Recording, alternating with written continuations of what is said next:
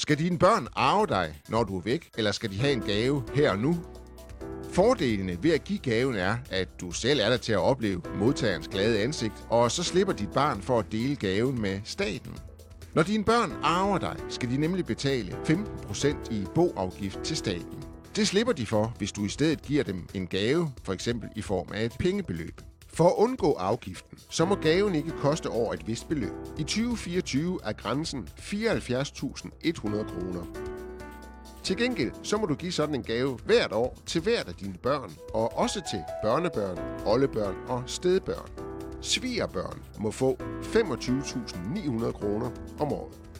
Når du giver en skattefri gave, så har du mulighed for at stille betingelser. For eksempel, at pengene skal være bundet i nogle år, eller at gaven til det voksne barn skal være særeje, så den ikke skal deles ved en eventuel skilsmisse. Har du voksne børn, kan du også vælge at sætte gaven ind på dit barns pensionsopsparing. Det giver et større skattefradrag, en sikkerhed for, at eventuelle kreditorer ikke får fingre i gaven, og så selvfølgelig en større pensionsopsparing for barnet. Fordelene ved en gave er altså, at du kan sprede glæde nu og her, og modtageren slipper for afgiften. Men du skal selvfølgelig ikke give så meget væk, at der ikke er noget tilbage til dig selv, når du bliver gammel.